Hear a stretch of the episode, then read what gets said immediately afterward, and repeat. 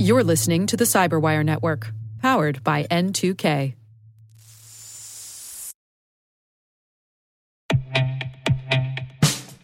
And now, a message from Cyberbit. Mastering cybersecurity is like mastering a sport. You build muscle memory through rigorous practice, then you train as a team to foster cohesion while operating under pressure. Like athletes, cybersecurity professionals thrive on hands-on simulation.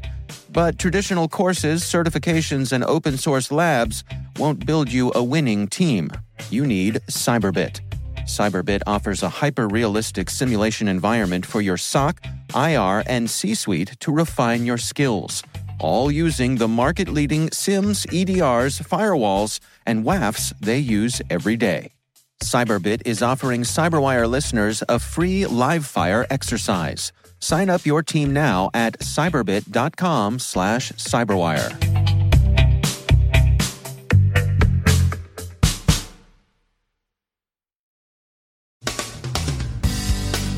Unpatched and beyond end-of-life systems are, again, at risk.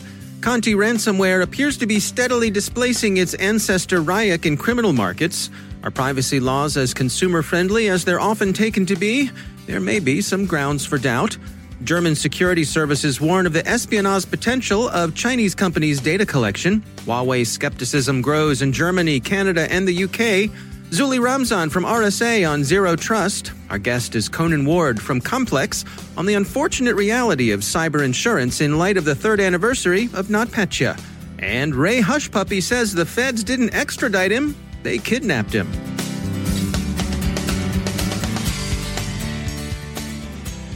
From the Cyberwire studios at Data Tribe, I'm Dave Bittner with your Cyberwire summary for Friday, July tenth, twenty twenty. At the week's end, there's more news of attacks against unpatched or outdated systems. The first one affects Citrix systems. Attackers are actively scanning for recently patched vulnerabilities in Citrix Application Delivery Controller, Citrix Gateway, and the Citrix S D WAN WANOP appliance, the SANS Institute reports. Users are urged to apply the patches as soon as possible. When Citrix issued the patches at the beginning of this week, there were no signs that exploits existed for the vulnerabilities, but that's changed. SANS says its honeypots have found attempts at exploitation, so again, patch as soon as possible. The second issue affects systems that are out of date and no longer supported. A Zoom zero day has been found that affects older Windows systems, Windows seven and earlier, that are beyond their end of life. Too many of these remain in use, according to a report on the Zero Patch blog. Exploitation could enable an attacker to execute arbitrary code on the victim's device. ZDNet says Zoom is working on a fix. The company said, Zoom takes all reports of potential security vulnerabilities seriously. This morning, we received a report of an issue impacting users running Windows seven and older. We have confirmed this issue and are currently working on a patch to quickly resolve it. End quote. The zero day is another reminder of the degree to which the continued use of systems beyond end of life represents a threat to security and privacy. Acro Security, proprietors of Zero Patch, has put out a mini patch to hold affected users over until Zoom has finished addressing the issue. Security researchers Pierre Kim and Alexandre Torres report finding vulnerabilities in widely used fiber to the home and optical line termination devices sold by Shenzhen-based C-Data. ZDNet observes that of the seven vulnerabilities found, the most serious is the hard coding of Telnet accounts and the firmware. These grant intruders full administrative access to the devices. twenty-nine C-Data models are affected. The devices are used by I S Ps at the point where fiber optics connect to the end user's Ethernet connections. Kim and Torres published their warning without notifying C-Data, and they did say they did so because they believe that some of the vulnerabilities were intentionally placed in the devices. Bleeping Computer reports that Ryuk ransomware is fading, while its malware sibling, Conti, which with Ryuk shares code, is rising. Carbon Black researchers share some details of Conti's workings. This represents a shift in the criminal markets and not really either an increase or decrease in the overall threat of ransomware. The same precautions you should take to protect yourself against this kind of extortion remain as important as ever. But Conti does represent an evolutionary upgrade over Ryuk. It is, for example, manually controllable by its operators. That might seem a step back, since we're accustomed to thinking of automation as, well, newer, better, and shinier in every respect. But that's not true in this case. It enables subtler operation. Carbon Black said, quote, "The notable effect of this capability is that it can cause targeted damage in an environment in a method that could frustrate incident response activities. A successful attack may have destruction that's limited to the shares of a server that has no internet capability, but where there is no evidence of similar destruction elsewhere in the environment." End quote. Data brokers continue to collect information for the benefit of advertisers, and TechCrunch concludes that existing laws seeking to inhibit them are unlikely to do so, at least as those laws and their attendant regulations now stand. Duo Security ran its own test of the California Consumer Privacy Act and decided that even finding out what data were collected is just about prohibitively difficult. Preventing their sharing with third parties seems even harder. Chinese companies and their products have continued to attract fresh skepticism from governments that formerly welcomed or at least tolerated them in their national markets. The A P says that yesterday's annual report of Germany's B f V, the domestic security agency, warned that consumers providing information to Chinese companies may also be providing it to the Chinese government. Thomas Haldenwank, the agency's director, told reporters that any customer here in Germany who uses such a system shouldn't be surprised if this data is abused in Beijing. We can only warn against this. End quote. By such a system, Herr Haldenwank meant not only obvious big Chinese companies whose business deals in large quantities of information, companies like Tencent and Alibaba, but even smaller, easily overlooked outfits like bike-sharing apps. The grounds for the B f V's suspicions are the legal obligations Chinese companies have to provide data to the Chinese government. There are, however, other concerns being voiced in Berlin. Horst Seehofer, Germany's interior minister, said that the government had yet to reach its political decision on whether to permit Huawei to supply equipment to the country's cell service providers, but he sounded a distinctly cautious note. He told reporters, quote, "When it comes to critical infrastructure in the energy supply or now with five G lines, we have to consider how we can protect ourselves." End quote. Huawei also received a grilling in the U K, where Parliament's Science and Technology Committee heard from a company senior British executive, Vice President Jeremy Thompson, who testified to the company's willingness to permit its employees to freely express themselves, and that the company represented no extraordinary threat to civil liberties. His evasive answer, however, to a question by committee chair Greg Clark about his views of the new Hong Kong national security law undid much of the intended effect of his testimony and probably did Huawei's case little good in Westminster. The Telegraph bluntly says that Chairman Clark tied Mister Thompson in knots. And in one of the other Five Eyes, Canada, which had remained on better terms with Huawei than its four Anglophone sisters, Global News reports that experts see official opinion moving toward a more restrictive approach to the companies. And finally, the first outline of the defense of Ramon Alaronwa Abbas is now growing clearer. The Nigerian national is well known as an Instagram influencer under the name of Ray Hushpuppi, who's currently facing U S federal charges alleging his involvement in internet scams. Mister Hushpuppi's attorney says his extradition to the U S from Dubai was illegal and amounted to kidnapping. Seems like a bit of a reach, but we shall see.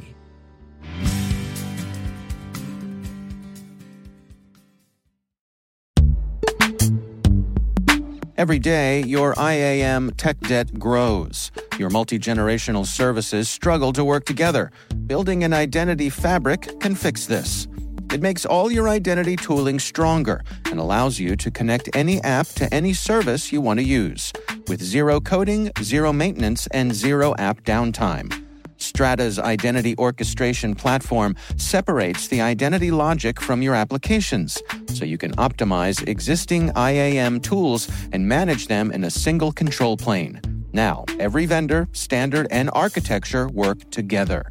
In short, building your identity fabric means you can secure your non-standard apps, keep your complex access policies, retire outdated I D Ps, and modernize in record time. So build your fabric with Strata Identity and get rid of tech debt for good. Visit strata.io slash cyberwire, share your identity priorities, and receive a pair of AirPods Pro. Offer valid for organizations over five thousand employees. Connect today at strata.io slash cyberwire.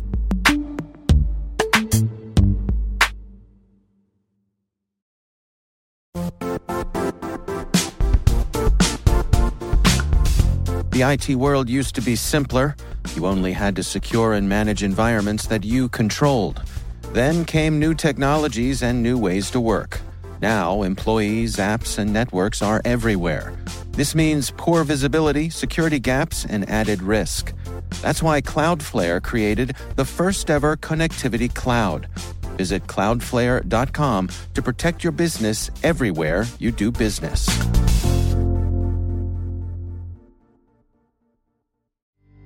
My guest today is Conan Ward. He's C E O at Complex Underwriting, a New York-based insurance company. Our conversation centers on the complex reality of cyber insurance in light of the third anniversary of NotPetya. Here's Conan Ward. At that point in the marketplace, uh, when NotPetya hit, you had a um, some disagreements over what we call in the industry affirmative or non-affirmative or silent cyber coverage. Hmm. And so... Um, You know, in traditional property and casualty products, there are exclusions that have existed for a very, very long time. And so, you know, two of those kinds of exclusions that are almost universal are are war uh, and and fidelity, this idea of an employee behaving dishonestly uh, or in a criminal way. Well, those, those are two of the... Uh, more important sources of, of of loss and mayhem uh, with respect to uh, an owned network of a potential customer. And so just saying something like, oh, well, we'll, we'll cover cyber uh, inside of a property policy, you know, in, in many ways isn't really the right approach. And I think customers liked it because they felt like they were getting uh, a coverage grant for free or for not a lot of money. But the reality is that product isn't designed to do to cover a, a cyber network. What are your recommendations for folks who are concerned that they don't want to be just, you know, checking off compliance check boxes? You know, we, cyber insurance, check, we've got it. You know, how do they go out there and and know that they're properly covered? Yeah, I think they should look at a variety of the coverage grants. I think most of the dedicated cyber policies do some of that. Um, you know, they almost mm-hmm. all have a crisis management element. They they have third-party coverage, first-party coverage. They, you know, m- most of the exclusions that clients would, wor- would worry about are, are gone.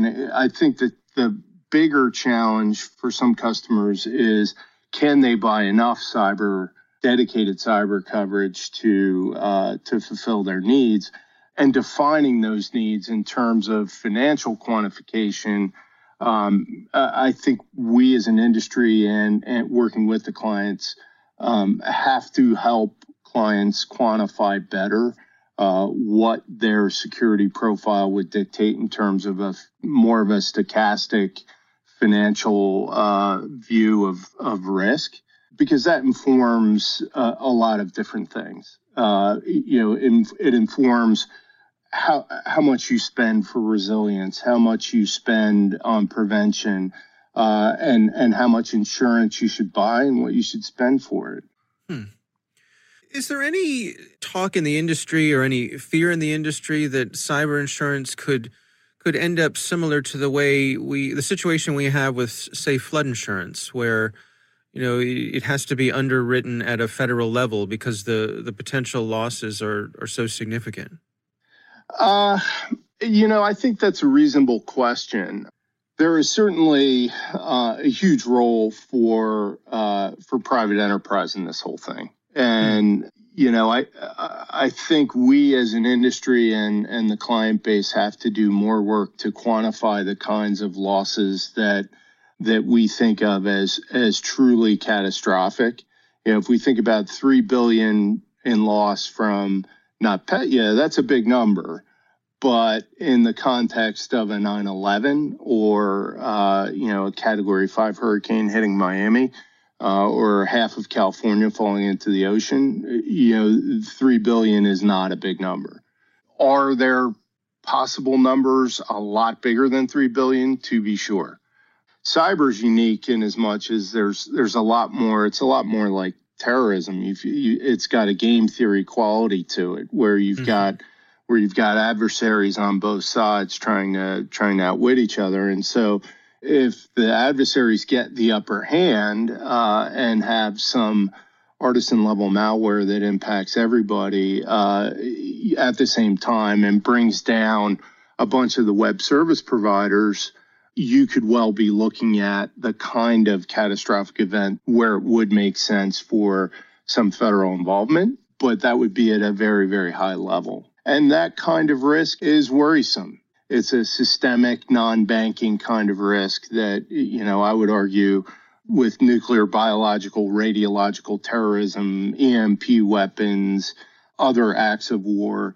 You know, there is definitely a, a place for the federal government in those things, but not to crowd out industry. And I think, uh, you know, I think industry can handle most of what goes on. But again, you know, there is always that smaller probability of an artisan-level attack that can that can take down um, multiple web service providers and, and, and really put the economy on its heels.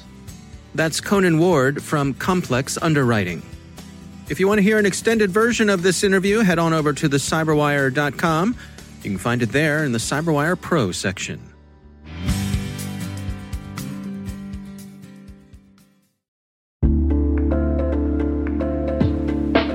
Are lengthy security reviews pulling attention away from your security program? With the largest network of trust centers, Vanta can help you streamline security reviews to win customer trust, save time, and close deals fast. Proactively demonstrate security by showcasing key resources like your S O C two or I S O twenty-seven thousand one and provide real-time evidence for passing controls. And when a security questionnaire is required, Vanta takes the first pass for you. Visit vanta.com slash cyber to take a self-serve tour. That's vanta.com slash cyber.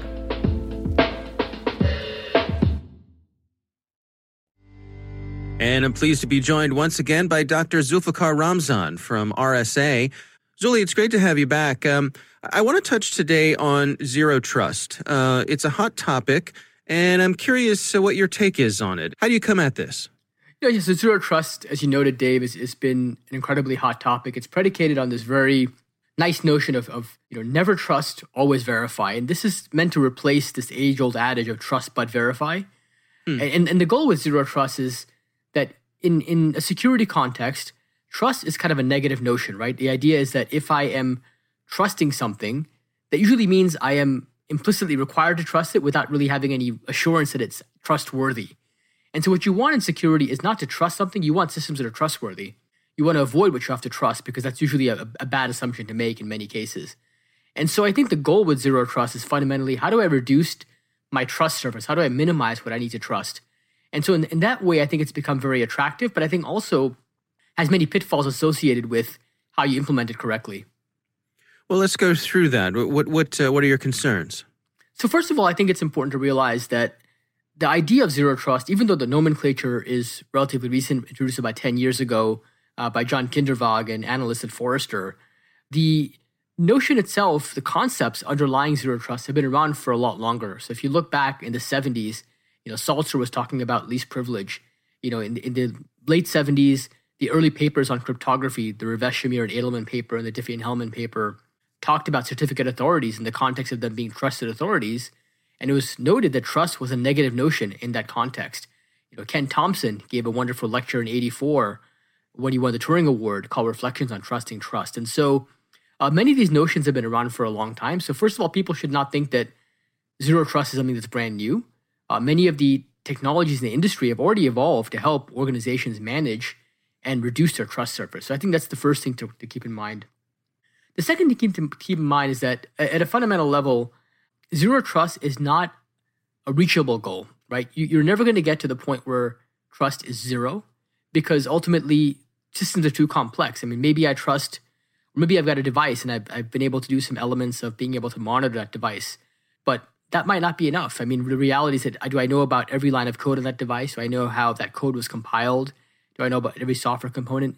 And at hmm. some level, you kind of run out of the ability to really uh, dig that deeply. And so I think you never get to zero trust, but it's more of a journey. And I think it's healthy to have a zero trust mindset, but never to expect fully to reach zero trust. What are your recommendations for people to dial that in, to put forth a reasonable effort, um, you know, balancing all, all their, their available resources, you know, funds, all those sorts of things? Yeah, so I think the main thing is to keep in mind that there's no sort of one technology that gives you zero trust. It's not like some vendor says, and a lot of vendors have done this in their marketing material, they say zero trust everywhere, and they give this implication that they can help you solve your zero trust woes, that they're one piece of the puzzle. Uh, but the reality is that uh, zero trust, to get it done correctly or to really approach zero trust in any organization, requires a variety of, of technical capabilities. You have to have strong authentication with the risk engine so you can ensure that all resources are accessed in a secure manner regardless of the location. You may want to have identity governance and lifecycle and various types of, of access control mechanisms around knowing that access control is handled on a need-to-know basis and is strictly enforced. And finally, you also do need monitoring solutions. That includes network monitoring from logs and packets to endpoint to cloud and SaaS and, and beyond, maybe PaaS and IoT and so on and so forth.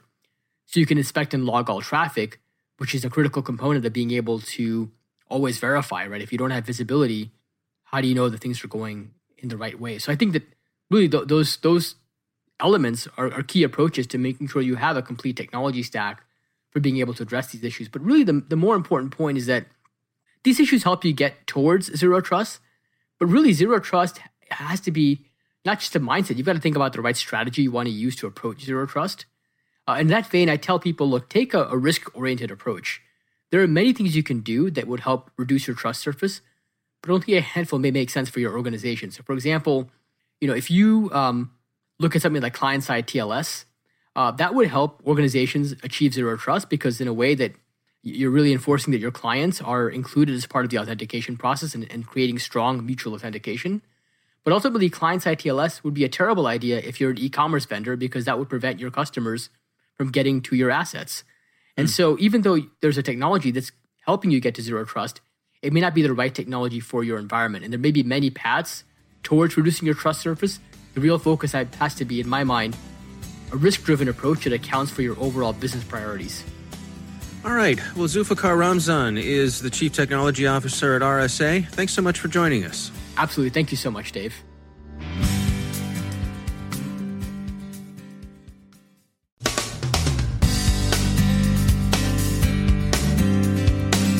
And that's the Cyberwire. For links to all of today's stories, check out our daily briefing at the cyberwire dot com. And for professionals and cybersecurity leaders who want to stay abreast of this rapidly evolving field, sign up for Cyberwire Pro. It'll save you time and keep you informed. Listen for us on your Alexa smart speaker, too. The Cyberwire podcast is proudly produced in Maryland out of the startup studios of Data Tribe, where they're co-building the next generation of cybersecurity teams and technologies. Our amazing Cyberwire team is Elliot Peltzman, Peru Prakash, Stefan Vaziri, Kelsey Bond, Tim Nodar, Joe Kerrigan, Carol Terrio, Ben Yellen, Nick Vilecki, Gina Johnson, Bennett Moe, Chris Russell, John Petrick, Jennifer Iben, Rick Howard, Peter Kilpie, and I'm Dave Bittner. Thanks for listening. We'll see you back here tomorrow.